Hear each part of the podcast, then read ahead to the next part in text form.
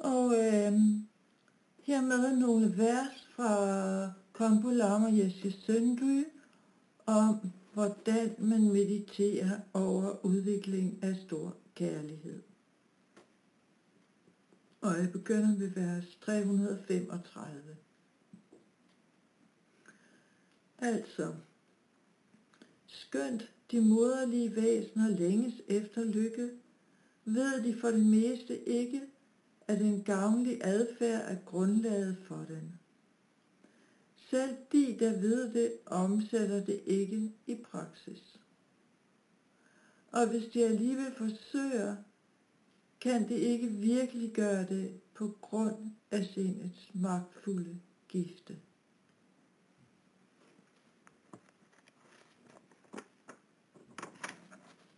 Han siger altså, selvom vi ønsker at opnå lykke, så ved vi for det meste ikke, hvordan vi skal opnå lykken.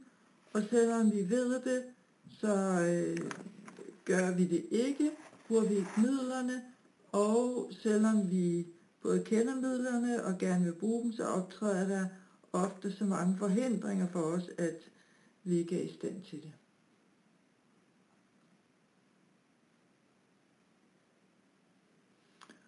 Og vers 336.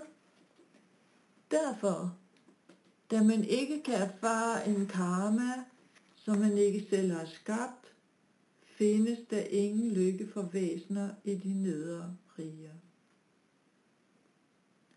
Og skønt væsenerne i de begunstigede riger anser lidelsen ved forandring for at være lykke, mangler de dog en indre iboende lykke.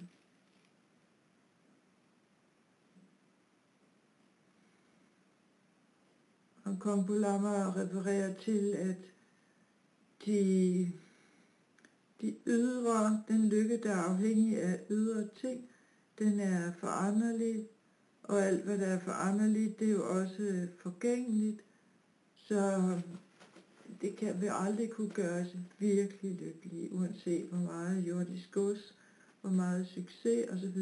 vi samler sammen.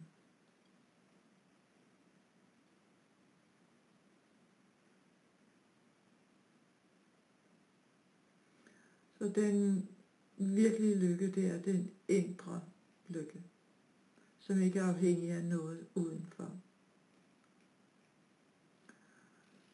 Og vers 337.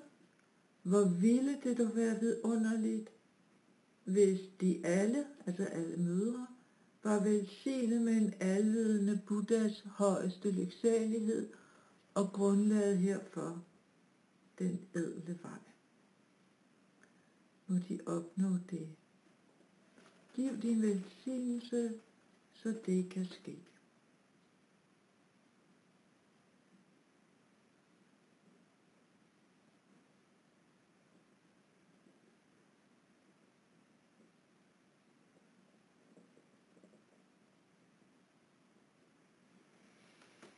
Og man slutter her og siger mange tak, fordi du lyttede med.